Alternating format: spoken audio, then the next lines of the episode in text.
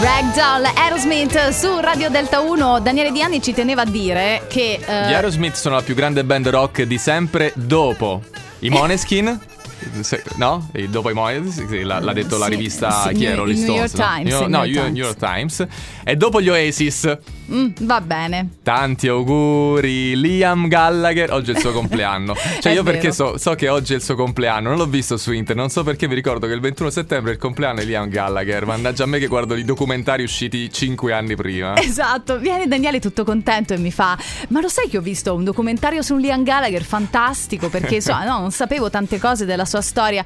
Eh, è uscito da poco. In realtà è uscito nel 2019. È tipo As It Was, una cosa del genere. Adesso neanche eh, lo ricordo. eh, As It Was, As no, It lì, Was. lì sono preparato perché si chiama Ok. As It Was perché riprendendo il suo primo album da solista come cantatore che è As You Were, probabilmente c'è un riferimento lì, adesso non è spiegato nel documentario, ma io posso Mamma fare questo mia. ragionamento. Sono fiera di te, sono fiera di te, della tua Per- preparazione. perché, vabbè, Mary Jo, grande amante degli Oasis, e quindi è fiera di me anche per, per questo. Comunque, l'ultima cosa che voglio dire su Liam, eh, lui nel documentario mm, fa di tutto per far sì che eh, lui non venga trattato come una vittima della cosa, perché è Noel che se n'è andato dagli Oasis nel 2009 e, e quindi gli Oasis si sono sciolti. Sì. Lui però fa di tutto, io non sono una vittima.